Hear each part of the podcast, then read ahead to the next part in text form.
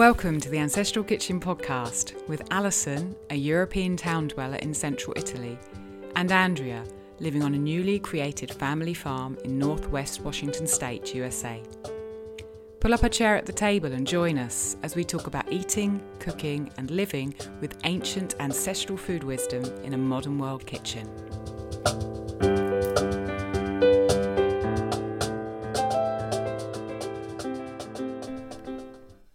Hello, Andrea. Hello, Alison. Really nice to talk to you again, and I'm so excited about our topic this week, which is what we're both fermenting right now, what's going on in our kitchen, what's bubbling. And I get so excited to think about all the wonderful transformations and bubbles and bacteria and flavours and adventures that are happening. So I love to hear what's going on in another kitchen apart from mine. Looking forward to hearing I'm what you've so got going on. I'm so ready on. to talk about it. cool. Okay, before we start, let's do our kind of normal beginning of the podcast thing. And I want to hear it's evening your time. Tell me what you have eaten for your supper this evening. Ooh, we had a delicious three cheese quiche. It was so good. What were the three cheeses? Uh, Gruyere. Don't know if I Mm-hmm. said that right. Yeah, I think you did. Yeah. okay, a raw white cheddar and a Mm-hmm. Colby Jack. I don't know what a Colby Jack is. Sounds nice though. It's a really soft, I, I don't really know specifically, but it's really soft, kind of like cheddar. But boy, it was good, and it was just a good way to use up a half dozen eggs. Ah, yeah, because you're chickens, you've got so many eggs. It's the best. It's uh, I can't get over that eggs are just this perfect little pocket of nutrition and meat and just life. And flavour. They're so magical. Absolutely. I mean, there nothing compares with this kind of egg. Talking about using up things, um, I've just had breakfast because it's morning my time, and um, I've kind of got a bit of a story behind my breakfast. We're going to a regular farmers market here on a Thursday evening to try and literally rid supermarkets from our lives. And there are um, lots of local producers, and it's a real farmers market. They're actually growing them and making the stuff themselves. The people who are That's there. fantastic. And it was a really exciting one this week. There were lots more people there. There were basket weavers and musicians, and there was a little um, stall where they were doing a seed swap. It was really encouraging and Wow. really exciting. And we started talking to uh, a couple who have um, uh, kind of a, a big piece of land, which is just close to here, which they got two years ago, and it was completely dilapidated, kind of just disused. And they're slowly trying to bring it back to life. And they've got all the kind of indigenous trees that were there before they moved in. And so they're trying to make produce with what they've got as well as systemize everything to make it better. And so they had lots of chestnuts and chestnut flour, and the husband makes vinegars, and the vinegars were amazing. Oh, Absolutely delicious honey vinegar and onion vinegar and lots of different vinegars. But they also had lots of hazelnuts because they've got lots of hazelnut trees there. oh, So- I love hazelnuts. We we came back with a big bag of hazelnuts and we were cracking them, making a mess everywhere. and um, so I had some leftover millet from which we cooked yesterday, and then I had a lot of these delicious hazelnuts from just round the corner on it, and some local this season olive oil, which just gives it a spicy kind of unctuousness. It was really really delicious. That sounds so perfect. And I think the best food comes with stories. Yeah, and and I want to go back and kind of hear more and see how how what they're doing develops and support them. they you want they want you to go back. exactly. It's a It's, it's a mutually win-win. beneficial. Yes. Really is, Absolutely. and it was really encouraging to see all this happening, and particularly to see the seed swap because just how important it is for us to be able to have control of those heritage seeds rather than Yep. than being the ownership of a corporation. I agree completely. All Mm. heritage every day, please. It's such a little little sideline that not many, you know, we're not Yeah. really made aware of. Generally, Yeah, yeah. It was encouraging to see that you know there are people in our town who mm-hmm. are aware of mm-hmm. it and who are doing something. You know, it, that was really nice. Absolutely. So let's talk ferments. Let's move on and talk about ferments. And first of all, I thought what we could do is just list what both of us have going on in our kitchens and then pick a few of them out because we won't have time to talk about them all, I'm sure. We can pick a few of them out, dive into them a bit deeper and and Yes. explain um, kind of the whys and the whats. So, first of all, give us a list of what you've got fermenting in your kitchen at the moment. Okay, well, I'll start at the top and just work my way down. Does laundry count if I'm fermenting laundry? just kidding. yeah, yeah. Snap. Okay, I've got oatmeal, fire cider, mustard, sauerkraut, uh, ginger carrots, hard cider. No kombucha or kefir going right now, although I do have a bunch of jars of each. Sourdough mm-hmm. start on the roll and purple onions. Nice. Okay, we've got some overlap. Mm-hmm. I've got the sauerkraut too, which I always have. Perfect. I've got my sourdough starter. I haven't got a loaf kind of fermenting today, but I do have some fermented millet, which has been mm. ground up, and probably I'll cook it into a porridge tomorrow. I've also got Jerusalem artichokes and garlic. Garlic's another one that I always have rolling. We've got water kefir that's always rolling. And then I've got two grain ferments that I'm really into at the moment a Scottish ferment called Sowans and a Turkish ferment called Boza. So we've got quite a nice array between the two of us. We do, and we also have completely different things. So Yeah. that's wow. perfect. Okay. I love let's- uncoordinated. Yeah, we are. But I want to start by asking you about your ciders. We might let's just just jump in with the drinks because really I've heard of fire cider, but I don't know much about it, and I've heard the term hard cider, but I've never made cider. So could you really talk about both your ciders and tell us what they're for, Sure. why you do them, um, and the differences between them? Well, the fire cider or master tonic was introduced to me by a very dear friend and mentor, I would say. And it was given to her by one of her friends. And I'm not sure mentors, but somebody who was very influential.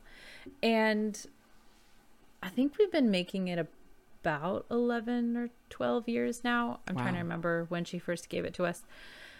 But um, it's kind of like a general tonic for all the things. So you take a couple hot peppers, you take ginger root, garlic, a couple bulbs of garlic, a couple onions, a big chunk of horseradish, a bunch of hmm. cilantro and turmeric root or powder. And then hmm. I actually don't skin anything except the onion. And I take some of the paper off the garlic, but I don't really get too nitty gritty about it. Mm-hmm. Then everything goes into a big food processor or blender. I use my Vitamix and just like put it up on high. And glycerate it. Yep, yep. And I forgot to add that the liquid is apple cider vinegar, raw apple cider vinegar. Ah, okay. Yeah, so you can see that it's kind of potent. It's actually disgusting, I think, but it's pretty effective. So we keep making Is it. the apple cider vinegar like neat, or is there water in there as well? Oh, you can put in water. It's really sort of, I would say, up to you. I used all apple cider vinegar. I figure I'll make the batch super, super strong and then I can water it down um, after the fact if I want to. It's just easier to ferment in smaller containers. So then a friend of, of mine and we made it together. So we made about a gallon and a half total. So then we split that between the two of us and I I don't know if I needed to do this, but I added some active whey from my carrots that are fermenting. Mm-hmm. And like I was telling you earlier when we were just chatting on Instagram, I I don't know if it was entirely necessarily necessary because of the mm-hmm. apple cider vinegar, but it's the same method that we use for our mustard. So I thought, hey, it's not going to hurt it. So Yeah. it's just going to sit it sat on my counter for a couple days and now it's going to sit in the garage for probably six weeks. And then I will strain it through a Okay. like a mesh nut nut milk bag, hmm and then the chickens will get the pulp, Okay. which is basically a tiny brick by the time I'm done wringing it out. And then Does the liquid go fizzy at all, or is it just it's just a still tonic? Well, so here's the thing. We always made it before, according to the recipe, without adding the whey. So hmm. it has never been fizzy before. So I don't know if this is going to make it fizzy. I could probably strain it and then ferment it again with more whey, Yeah. but I'm not sure if that would even be. I'm not sure if anything would be gained by that. I don't think it would. I think if you wanted a fizz, you'd have to put some form of sort of sugar in there or something on a second ferment. You'd, you'd have to Yeah, put a bit of fruit which- in or, or a bit of honey.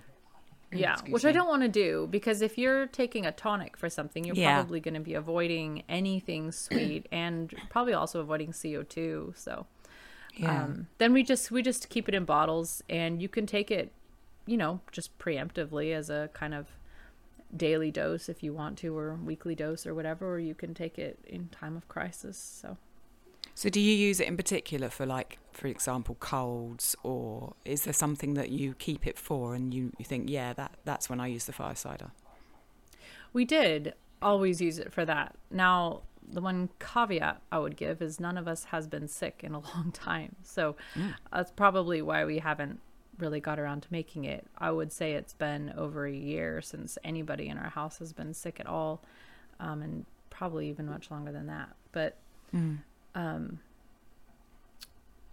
it's just nice to have on hand, and when you need it, you can't. You know, it needs to already be done. So Yeah, yeah, exactly. You got that six weeks of prep. right, right. And can you use it in cooking? Could you use it as a tiny kind of bit to give some some real Ooh. zing to a dish? You sure could. Wouldn't take like a stir much. fry or something you want to have that kind of ginger hot feel to it. Right. I it mm, it's kind of interesting aromatically, but yeah, it wouldn't be that bad if you threw it into a you know, a sauce or something. I don't know. I Mm. associate this specific smell with taking tonic, so I don't know if I Yeah, would so you don't want to put it in your food. Yeah, I just that, that. specific combination. So tell us then about the hard cider. What's what's that? Okay, so I've done hard cider two ways. The way I'm doing it now is the second way, and I don't think I like it as much. The first way I did it was early on in my career of marriage. I we pressed cider with the same friend who introduced me to the Master Tonic. Also taught me how to press cider, and I just poured some into a carboy and threw a oxygen exchange on top and didn't think about it. it's really funny because eventually it got a little bit of mold on it after a really long time, but I thought, eh, it's probably fine. So of course I drank it. Oh, it was so good. I just, you know, kind of poured the mold off. I, I I'm the worst person because I will try anything, and I, it was so good. I I was just blown away by the absolute exquisite flavor. Flavor.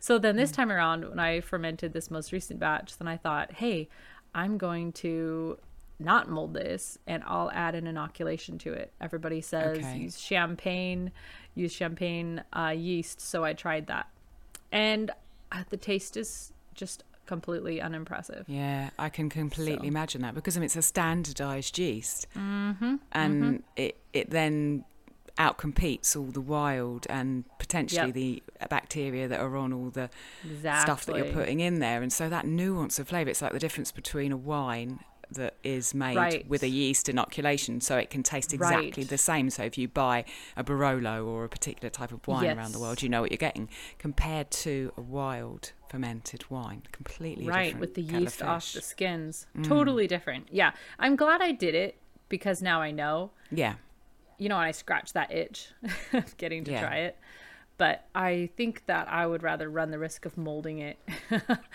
and do it the you know the other way What So, colour was your mould? Do you remember? uh white i think So is it like It was was it kahm yeast ago. on the top of it, perhaps instead of It some kind of more dreadful mould? it may have Because I've had kind of lots of experience with kahm yeast, and it doesn't look very nice, but it's not actually No. harmful to ingest. Whereas some Well, of the other see, molds, I had- oh, I had never fermented anything before, as far as I Ah. know, as far as I can recall, because that was right when I got married that we did that, and um, I don't think I had ever fermented anything in my life. I don't think it ever crossed my mind, and but I knew enough about acidity and canning to know well it ain't gonna be botulism so don't recommend drinking mold just for the record i No, should say no. but but you'd be shocked how many times i've i've peeled mold off the top of a ferment and said eh this looks just fine and eaten the bottom yeah.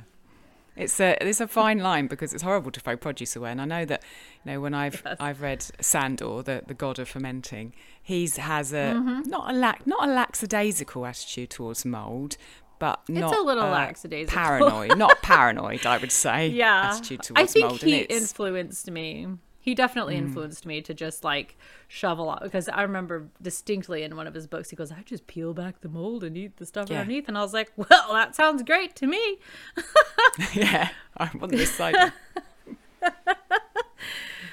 Well now with the chickens i guess i don't i wouldn't feel bad about discarding it if i needed to because they would just gobble it up yeah, yeah.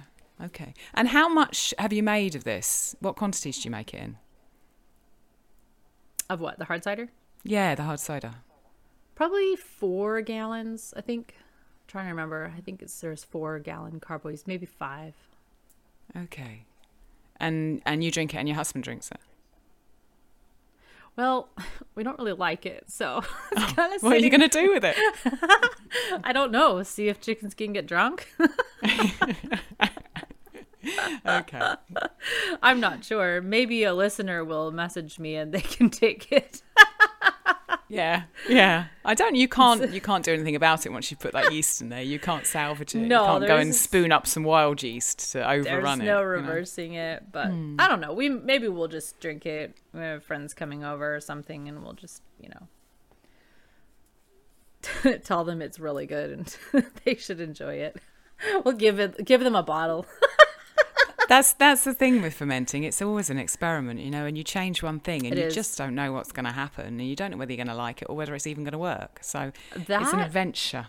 I think you put your finger on exactly why it fell out of disfavor when food became industrialized is because it mm. is always so different.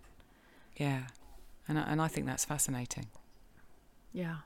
Absolutely fascinating. That kind of moves me on to the to the boza that I'm making at the moment because I've been experimenting with different expressions. I need to hear more about this. You keep referring to it, but we need more information. I I'm probably with the majority of the listeners that would say the what? you called Yeah, me a well. what? I, I think I'm pronouncing it properly, but I don't know. The etymology of it is there's several different words because it's been made in various different regions around kind of Eastern Europe, Bulgaria, Romania, Turkey, and they all have slightly different names for it.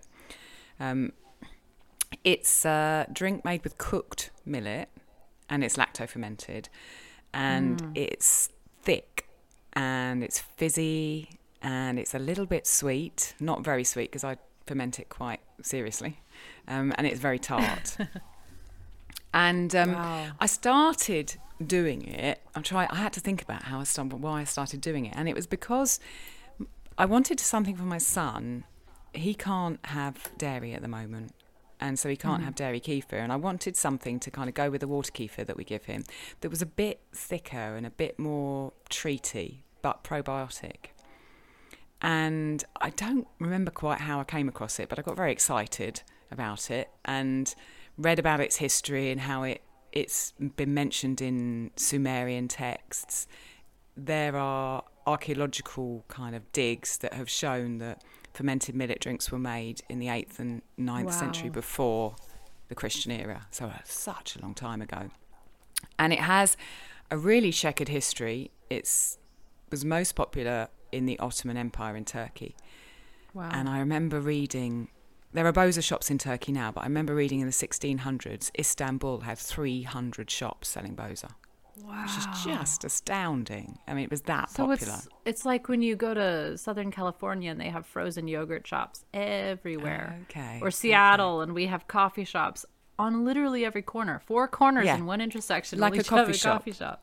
Like coffee shops Wow. now, 300 shops in Istanbul.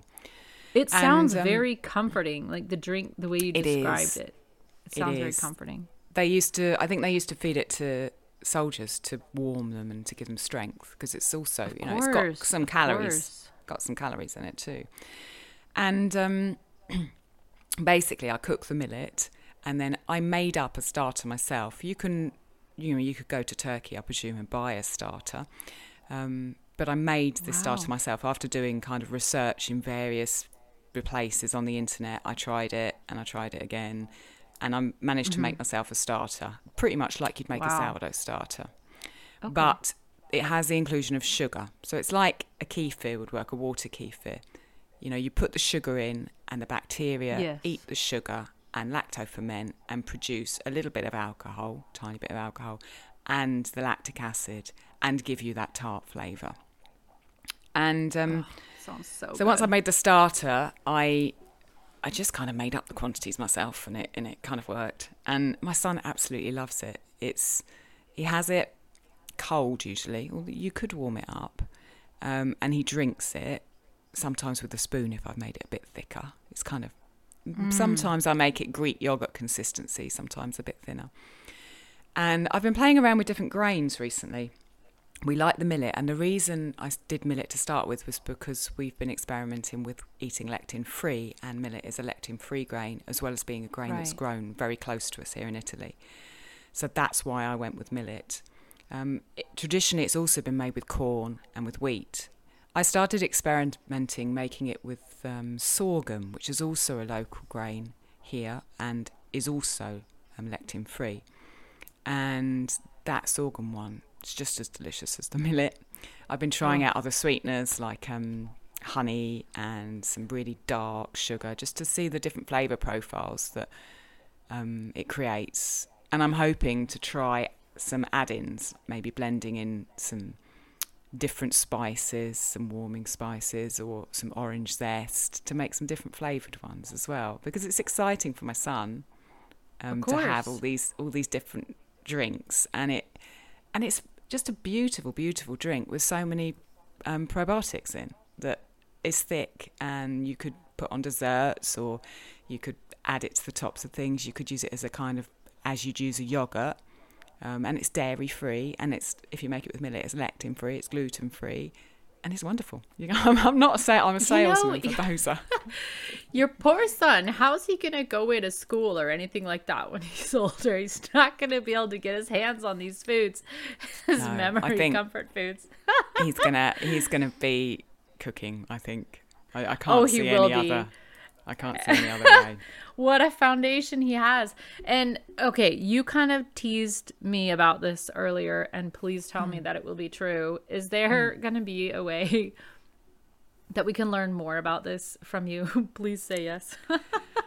I hope so. What my plan, well, my plans are to try to put together a little course with videos and worksheets and audios where I explain what Boza is and explain a bit about its history and then show how to make the starter because you've actually got to make the starter yourself if you want to have a go at it before you make the drink.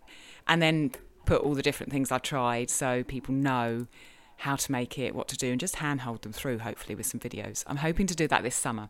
Um, so, yeah, just totally stay need to tuned to, me. I'm not going to stop experimenting, so I'm- there's going to be lots of Boza pictures on my Instagram. I'm pre registering right now. What's what's actually interesting about it is that I've never been to Turkey and I've never tasted boza. I've met people who have, and I think the boza in Turkey is much, much, much sweeter than mine because I think what they do is they ferment it and then they add sugar before they serve it. Their traditional way of serving is to um, cook some chickpeas and put the chickpeas on the top and then put cinnamon on top of it. But I oh, think just like I mean, originally, probably it wouldn't have been very sweet because in the times that it was made, sugar was not a commodity like it is now. It was not available. no. So I think originally no. it would have been a tart drink, but obviously what's happened now, the whole world is used to Coca Cola and and milk chocolate, Right. it's right. had to change in order to meet the needs of what the general culture taste is. And I think if I went to Turkey, I'd probably be completely shocked by how much sugar was in it. And and we're having it basically with all virtually all the sugar turned into that lactic acid and that fizz. So it is Boza, but I don't really know whether it's kind of Boza as it is now in Turkey. You said that you have met some people who had Boza, and I'm just sitting mm. here in my head trying to figure out how that conversation came about. I've never even heard of Boza, and you just talk to someone, you're like, by the way, do you It- it drink wa- Boza?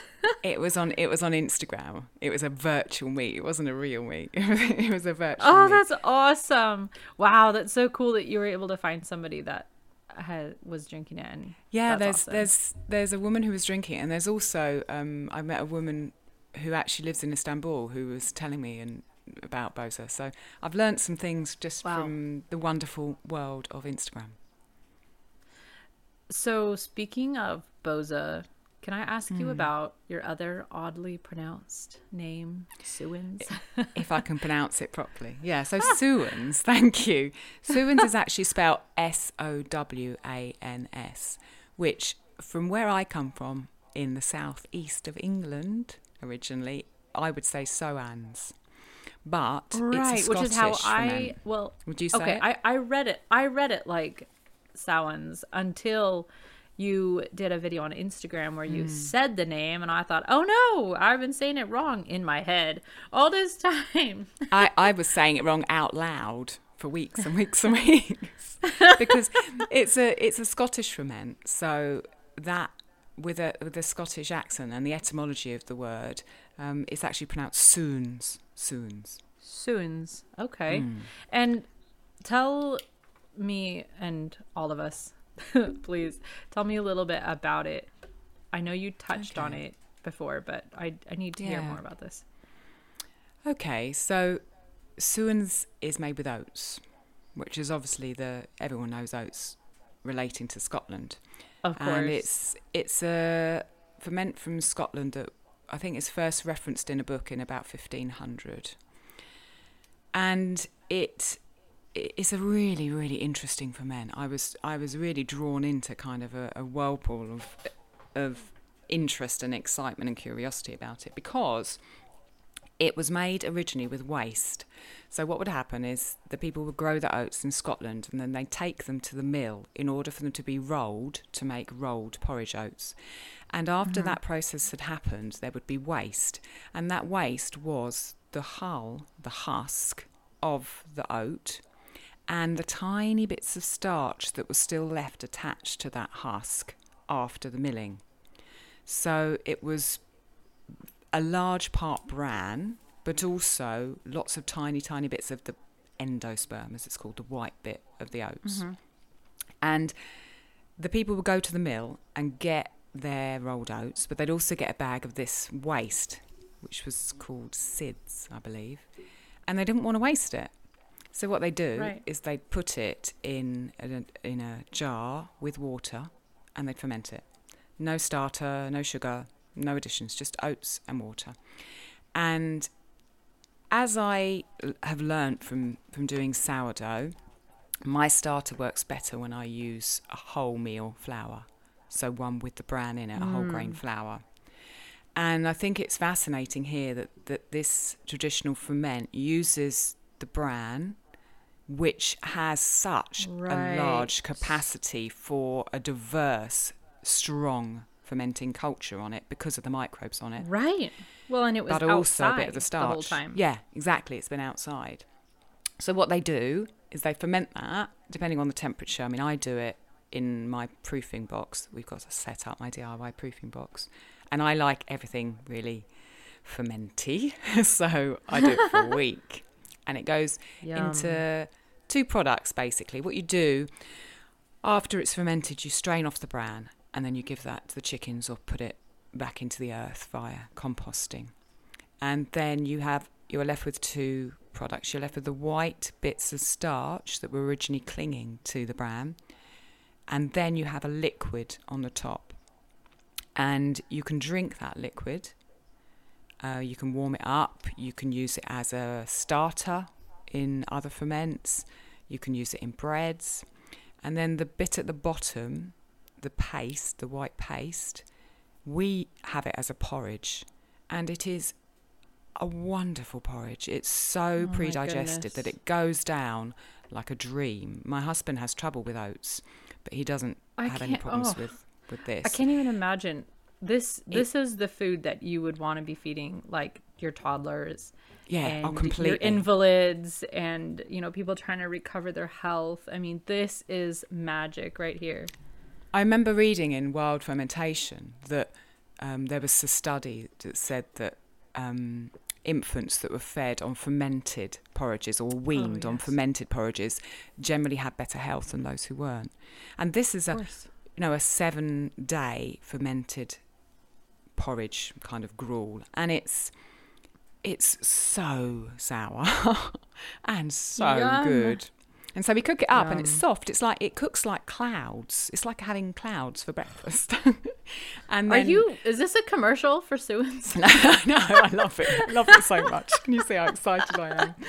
And um, I have mine savoury because I'm not really a, a sweet eater. So I put um, usually linseed and miso, mix it in, and my son puts some sweet things on banana and or you know Mm. orange and nuts and.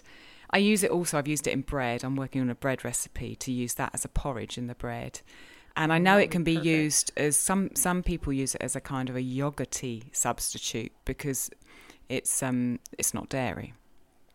The thing that really Oh, man, you could throw that in any any blended Exactly. drink too. the thing that um, really appealed to us at the beginning, it was about the same time that we were going trying to eat less lectins, and it's it's getting rid of the bran. So it's not imbibing that bran, and the bran of any grain holds the most lectin potential in it. So mm. we use that bran to get these wonderful probiotics and to get this wonderful fermentation happening. But then we take the potentially the bit that has the most possibility to be a trouble to digest and we give it back to the earth or we give it to the chickens. I love it.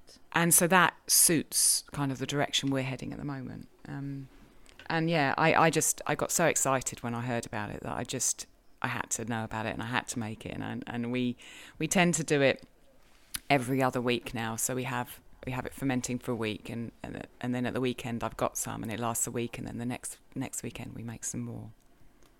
That's I'm yes. So you know about it now. You like it. We're all we're all drooling. Excellent. So it's really you- yeah, it's really nice. now I I know we both are doing sourdough right now. Yeah. Yeah. So I want to ask you how you feed your sourdough, and then I'll say how I feed mine, and we'll just Okay, see if we're great. Similar. So my sourdough starter is rye completely. I don't bother with any other grains, and I use whole grain rye because it just works for me that way. And Mm. I don't really have a schedule. I don't really have. You know, I'm not the best person to to pass on. Oh yes, I feed it every day, and I do this. I don't. I have a glass jar with it in in the fridge, and I tend to make it um, quite low hydration because I find it can go longer in the fridge with, between feeds if it's a low hydration. Oh, So- nice. I make it about 70% hydration, so it's quite a thick paste to stir. Uh-huh. And then I'll just feed it with my whole grain rye, a spoonful of the old stuff, stir it together, and then I bung it straight back in the fridge. And after after Perfect. literally a day, it, it will be ready to use to make a Wow. um, a leaven for a new bread. And uh, sometimes I forget, and I smell it, and I think, "Oh, that's a bit strong." And then I think, well, I've got to, I've got to feed it again. But it's just, it's one jar in my fridge, and I, I probably feed it once a week. I would say. Well, and you? rye is well, rye is also pretty notorious for being such a good leavener Yeah, it is. in, in sourdoughs. So, well, I told you we haven't done any sourdough for a long time because we haven't had wheat for a while. Mm. But I still have quite a lot of wheat and quite a lot of rye, so I decided to start fermenting again. So Mm-hmm. I just kicked up a sourdough start. Let's see, I think it's been on the counter for a week and a half now. So um right now I'm just building it up to you know, bulk enough to make some for the family. So, Is that a wheat one? yep, that's a wheat one. And do you do white flour or whole grain flour? It's the only flour I have right now, which is a mm. bread flour. Mm-hmm. Um, It's an organic, I think it's white wheat because it's pretty soft. Mm. And it comes from a mill that, well, it it's a not super close to us, but it's local-ish mill. And what I love about them is they mill everything at a very low temperature, so Ah, it doesn't great. get kind of cooked. I don't know if we're gonna keep wheat around or not. I keep going back and forth, and I'm like, yeah, we're not gonna do it anymore. And then I'm like, but I've got a bucket of it left, so Okay. so I I might I might take a page out of your book and mix it with some rye because whenever I've done rye and wheat together, oh man, it just it's so good, and it would kind of get us through using up that wheat a little bit. And so I'm feeding it a quarter of a cup of water and then a third of a cup of flour, and it is. I'm feeding it every day. Okay, It so yours is quite watery. Yeah, it's it's like a somewhere between a smoothie and syrup right now. Yeah. yeah. nice. Yeah, yeah. So I've also I'm- got I've I've also got a lectin free starter in the fridge. I forgot to say about that. I've always I keep a lectin free one as well. Yeah, that's a millet starter. Which And how did you? to- Hmm. I was gonna say, how did did you just make that starter on your own? Yeah, yeah. I just did it kind of similar the way you would just Okay. do it with a normal rye or wheat starter, and it and it worked. Right. And it and it keeps it actually keeps a bit longer than the rye starter without going Really? kind of yeah vinegary smell. Um, Hmm. And we keep that on the go. Lots of little jars of things in my fridge. You know, the the door I jingles when I open it. I know. yep, that, that crashing slam. The kids can't sneak anything out of there. There's too many jars. While we're still on grains, you've got you said oatmeal. I seem to remember. Tell us what's going on with your oatmeal. oh yeah. moment. So well, I almost didn't put oatmeal on the list because it's it's uh, almost daily thing for us, so I don't remember it. But we take our oats, and I don't know if you've had. It's called Scottish oats over here. I don't really know if that's what it is, but it's basically if you take rolled oats and kind of throw it in the blender until it's kind of some of it's sort of floury and some of it's bigger chunks. And I love the texture of that so much better than just the rolled oats, like the big flakes. Mm-hmm. And I guess I always thought I hated oatmeal because we had it every day when I was a kid. But then I grew up and I was like, wow, oatmeal's really cheap. I love it. Even the nicest, you know, this comes from a small family farm and it's all organic and it's still cheaper than, you know, I don't know, Yeah. box cereal or whatever.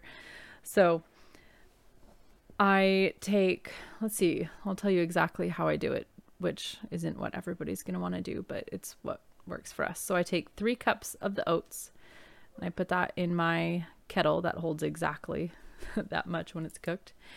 And to cook that, I need nine cups of water. So I pour in at least three cups of water, but as much as nine cups, just kind of whatever I feel like. And then by morning, in the morning, I'll add the rest if I didn't put it all in. Then I pour in some kefir or yogurt Ah, or just the whey, either one. Yeah. And I stir it all in and then I let it sit on the counter overnight or sometimes for, you know, till the next day, a, a day or two. If I don't get to it right away, then I just throw it in the fridge so it I don't want to mold yeah. my oatmeal. Yeah. That's the one thing I don't want to do is eat molded grains. So um, it'll go in the fridge if I if we for whatever reason don't end up cooking it. But then in the morning, I make sure it has the right amount of water in it. Give it a good stir. Put it on the stove with a pinch of Himalayan or Celtic sea salt and a big chunk of butter, and I cook that. I just bring it up to a boil and then turn it off. And Okay. because it's ground up a little bit and because it's fermented, it cooks so fast. Yeah, I mean, it's yeah. basically done right then. But I let it sit while I prepare everyone's bowls, get all the bowls and spoons out, tell the kids to put their placemats down, and then um, we just serve each bowl with a scoop of the oatmeal, which is perfectly thick and just dreamy. It's mm-hmm. it's like a cloud. and then I add another chunk of butter because that's just yummy, and some raw cream or milk and then either a little honey or some maple syrup. You don't really have to add mm. anything to it to sweeten it, but of course the kids love that. Yeah, yeah. I think I do similar. When we make our sowans, we have rolled oats as part of it. So I Mhm. generally put those in a container and then I would put probably a bit of sourdough starter in mine rather than the kefir. Oh, and then I'll leave idea. it. And sometimes I'll just do that and I'll leave it in a glass jar in the fridge all week and then we'll just have it as and when and it's more fermented at the end of the week than the beginning of the week. right. Or very, very often I put it in somewhere warmer. And sometimes I leave it overnight, sometimes I leave it two days. And I find that it gets very funky after two days. But if you stir it in Uh-huh. that, during that time, then you're much, much less likely to get mold on it. So if I leave it more than one day, I would stir it two or three times during that time Right, to right. redistribute what's happening on the top of the of the Right. surface. We've got I haven't got any oatmeal on the go at the moment, but we've got some millet on the go. I soaked some millet and um, then my husband made breakfast and cooked a whole load of other millet when he was supposed to cook the one that was being soaked. so we had a load of spare fermented millet. And um, so I said, oh, let's just put it in the blender with a bit of starter and then we'll use it as a porridge in a couple of days. So we blended it up yesterday with a spoonful of sourdough, st- lectin free sourdough starter in it. And now that's in the DIY proofing box, fermenting. And I think we'll probably have that for breakfast tomorrow morning, That hopefully. sounds perfect. I I think we we touched on this a little bit on our last episode, but these foods that you know we're talking about set it overnight, 2 days, a week, but when you actually go to do the work of preparing it, you know, you pull that container out of the fridge. I can mm. ferment this and just put it in a sealed container in the fridge and leave it. And when you pull it out, I mean, you have a delicious ancestral breakfast in Yeah, no time Minutes. flat. yeah. And, and so good for you. You know, even though it's cooked, Right. you might think, oh, well, it hasn't got the probiotics in, but it's got the paraprobiotics and the postbiotics in it. So it's doing you. And it's been pre-digested, it's- so your body's not to so exactly hard. yes i was gonna say it's broken down right Yeah. so you can actually get the benefits of it and more than likely you'll have some other probiotic at your meal anyways so Yeah, exactly. Nice. Let's talk about Now- um, veggies because we haven't talked about our veggies yet, and, and the time's ticking on, and I know there's more. Because I, I want to ask about your onions, and you said mustard as well, because I remember reading about mustard when we were doing GAPS, the GAPS diet, and seeing it in that that Hilary Boynton book, which I know you've got. And thinking, Right. oh, I should do that. And I never got around to it. So tell us about that. and Tell us about your onions. okay so the onions are absolutely delicious but you take uh, purple onions i suppose you could use different onions if you wanted to and i slice them into rings Do you mean red them. onions? Because we, I, I, we don't kind of have Wait, purple what? onions here. I'm thinking maybe you Oh. mean red onions. Well, my version is red onions. Yeah, they could be. Yeah, I've seen various hues. I suppose hmm. any onion with color, we shall say. Okay. okay. A decorative onion. Hmm. Um, so you can slice them or chop them. I like them like rings because I like to drape them on top of a piece of meat. Yeah. Or yeah. if you chop them, it's more like a relish. And mm-hmm. then I put them in. Literally did the. I do. I you, you have all these beautiful, complicated things, and I do the laziest versions of everything. so I didn't even, you know, soak them and pound them or anything. I put them in a jar and made brine. And poured it over the top. yeah, yep. Um, I made like a saltwater brine, poured it over the top. I put in all kinds of just whatever felt good. So I think I did um, yellow and brown mustard seeds, caraway, peppercorns, of course. Wow. I think there was some garlic cloves because garlic, and then Because yeah, garlic, made the yeah, of course. then I just made the sea salt and water brine, poured over the top, and then added some. No, did I add whey to it? I think I added some whey. Like I, Mm. I had a huge jar of kraut going, so Yeah. I think I probably pulled some out of that.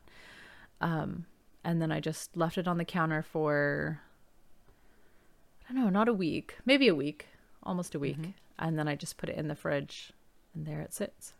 What temperature is your counter? Hmm.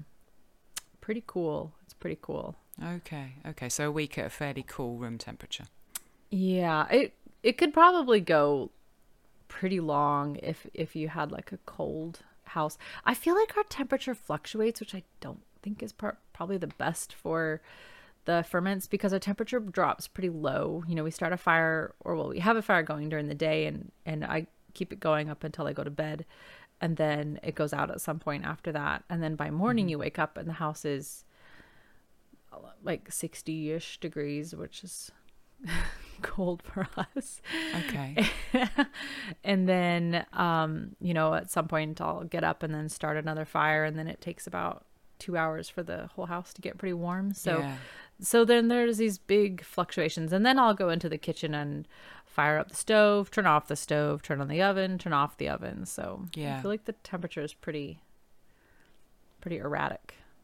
And what do the onions taste like? Are they kind of softened, or do you still have that flavour of the kind of the raw? I th- well, they're still pretty crispy right Mhm. now. Um, I I'm I really love mustard, so that's why I put the mustard seeds in there. But Ah, I think if you wanted more mustard flavor, maybe put in some mustard powder.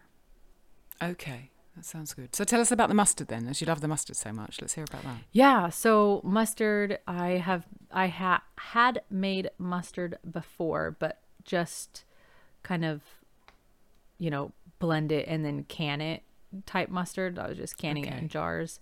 So it was not fermented. So this was my first foray into making uh, fermented mustard and I got to say I can't think of any reason to go back. Wow. So yeah, I followed the recipe from the Hilary Boynton book that you referred to, Yeah. the Heal Your Gut cookbook. And it has uh, well, I made a pretty big batch. Like I used a pound of organic mustard powder. So, you know, not everybody needs to make that big of a batch. But um, organic mustard powder, well, okay, this was my logic on that. I will just back up and say is once you make this fermented mustard, it will last for a really long time. So, I my logic was get all the jars of spices out and all the bowls and make a gigantic mess once. And then I can sort of live off of it for a year. I don't think it's gonna last a year actually, but you know, you see my you see my logic here. I told you I try to find the lazy ways around it. Yeah. Yeah. And why that gives not? you yeah, it gives you more time for other things. So organic mustard powder, raw apple cider vinegar, uh, kraut juice, and it's Okay. worth mentioning. I think we did talk about this on the sauerkraut thing, but I said I always make a lot more brine than I need for my kraut Yeah. because I like to pull it out and use it for so many other things. Yeah. And then sea salt, organic lemon juice, organic turmeric powder, mm-hmm. organic garlic powder, and paprika. So then whisk everything together and put a lid on it. Leave it just on your counter for two or three days, and then put it in the fridge. And, um, you know, it'll. I mean, I suppose if it's growing mold, you would know it's bad, but it's probably So does it go mold. kind of airy like a paste, or does all the sediment of the it's pretty dense. the powder? It's pretty dense. Yeah. It's really bright because of the turmeric. The mustard is yellow, but not as bright as the turmeric. Um, and if anybody's making mustard who has not made it before, it's definitely worth noting that it, whether you're doing like a canned version, non-lacto fermented version that you're just gonna make in like can or put in your fridge, or if you're doing a lacto fermented version, either one, it will be so. It, it's gonna smell like like you just want to crawl in it and like slather it all over your body. It's gonna smell so good. You're gonna want to eat it the day you make it, but you cannot. It will be disgusting. It will be so bitter. It has to cure. So. I actually don't know how long it cures because I always just make it and then stick it in the fridge or put it in jars. And then at some point we run out of whatever we already have and take it out. So I couldn't tell you the exact length of time it takes, but yeah, don't make it the day you need it. And have you ever made it with mustard seeds? I have. I just took a drink of my tea when you asked. I almost Sorry. choked myself. yes, so I've done it. Um, actually, that's one of my favorite ways to do mustard is with partially ground and whole, and completely ground. So, a variety of sizes of mustard seed.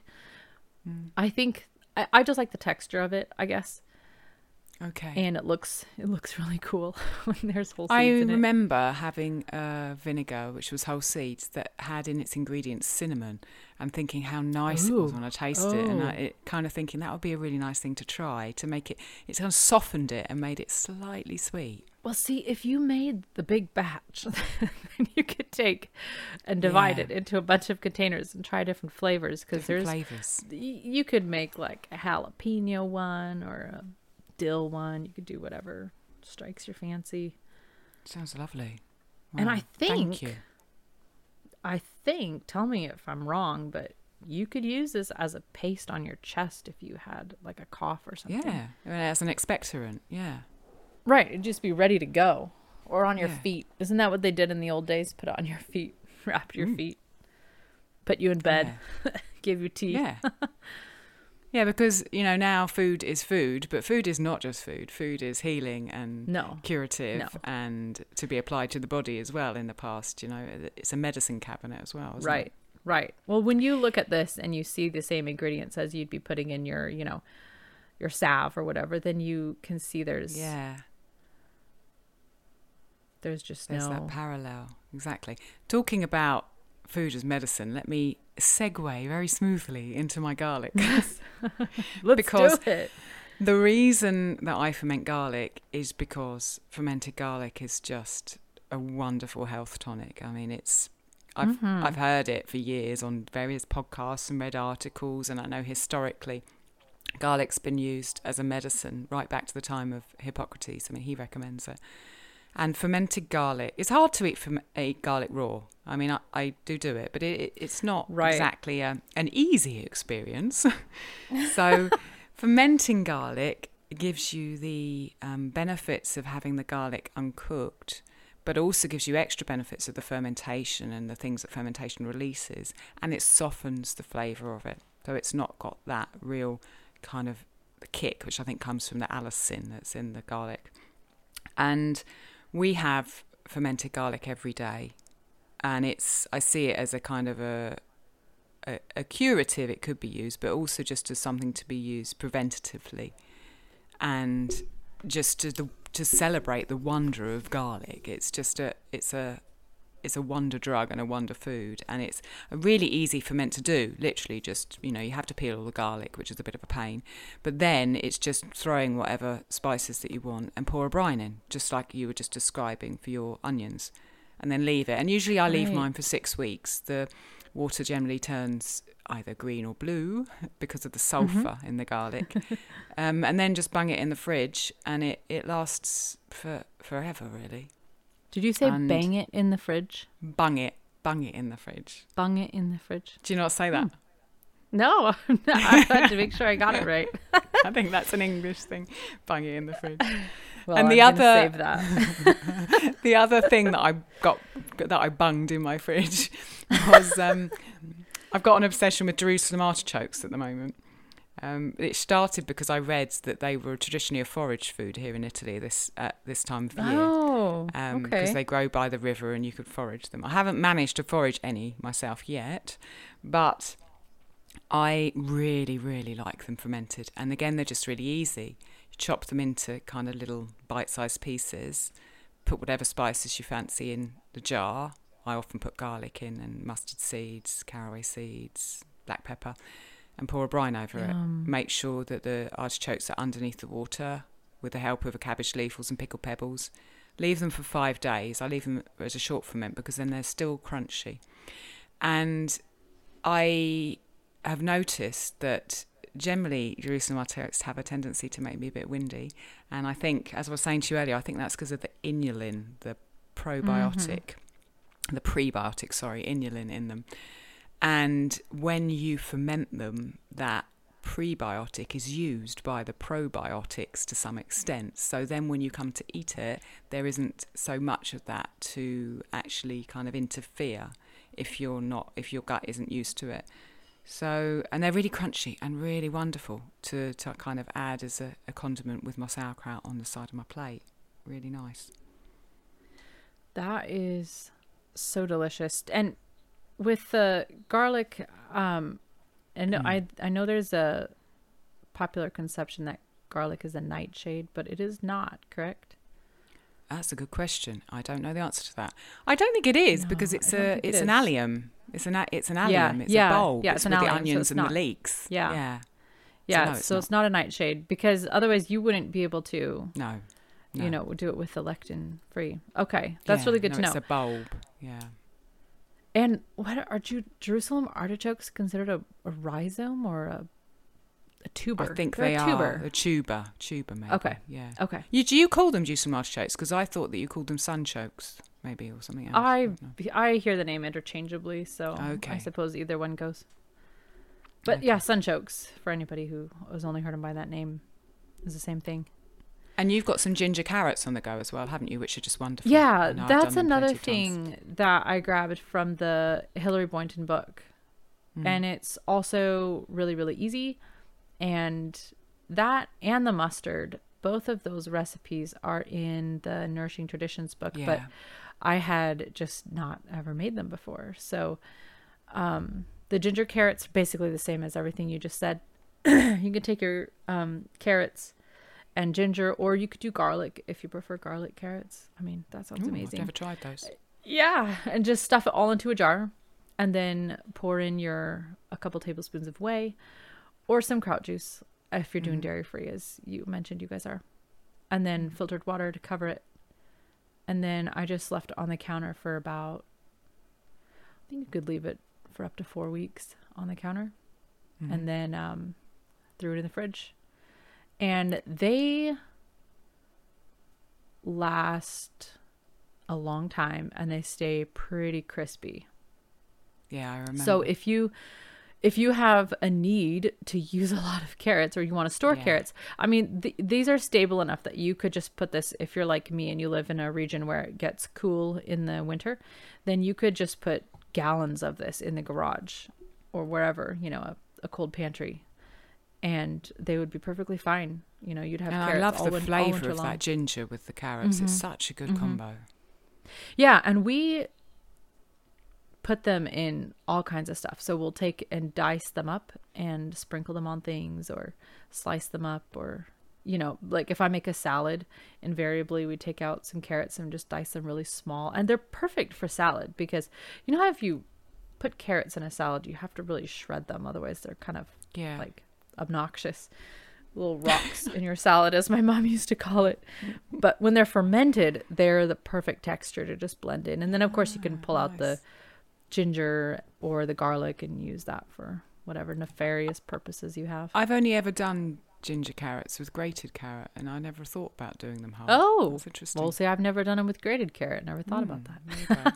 we have a, a farmer near our old house who's just a very old school organic farmer in the middle of what is now suburbia around him but wasn't you know he's probably been farming Mm. there since you know my parents were little kids and we go out there and he has bins of the most decadent toothsome juicy little carrots that he calls seconds he sells for i think a dollar a pound Wow. very very cheap and he says he'll tell me when i come to get them well nobody wants these because they're the mm. you know everybody wants organic produce but then they don't want what comes with that which is carrots that Yeah. have Yeah. wormholes in them and funky things and we just take them and we just trim out trim off trim out anything that we don't like and then they're actually the perfect size and shape to stuff into jars Yeah, exactly. because they're pretty small. So uh, that's our favorite. So yeah, definitely stock up if you find a you know a good farm like that. You know, get Stock all, up get and all you can. yeah, That's a great get all way. you We're- can and can all you we get. sh- we should end on that because we're coming to time, and it, I can't believe we fit so much in. That was really great. Thank you. Seriously, I think we covered everything on both of our lists. And our episode that we did previously, one back from this, has got more details on the sauerkraut and sourdough. So if you're interested and haven't listened to that one, go back and have a listen to that. Absolutely. This was fantastic, Allison. Thank you for chatting. Anything that you want to add before we say goodbye? Uh, stick something in a jar. And ferment it. Cheers, Andrea. Cheers. Bye. Thank you so much for listening. We'd love to continue the conversation. Come find us on Instagram. Andrea's at farm and hearth, and Alison's at ancestral underscore kitchen. Until next time, we both wish you much fun, exploration, and satisfaction in and out of the kitchen.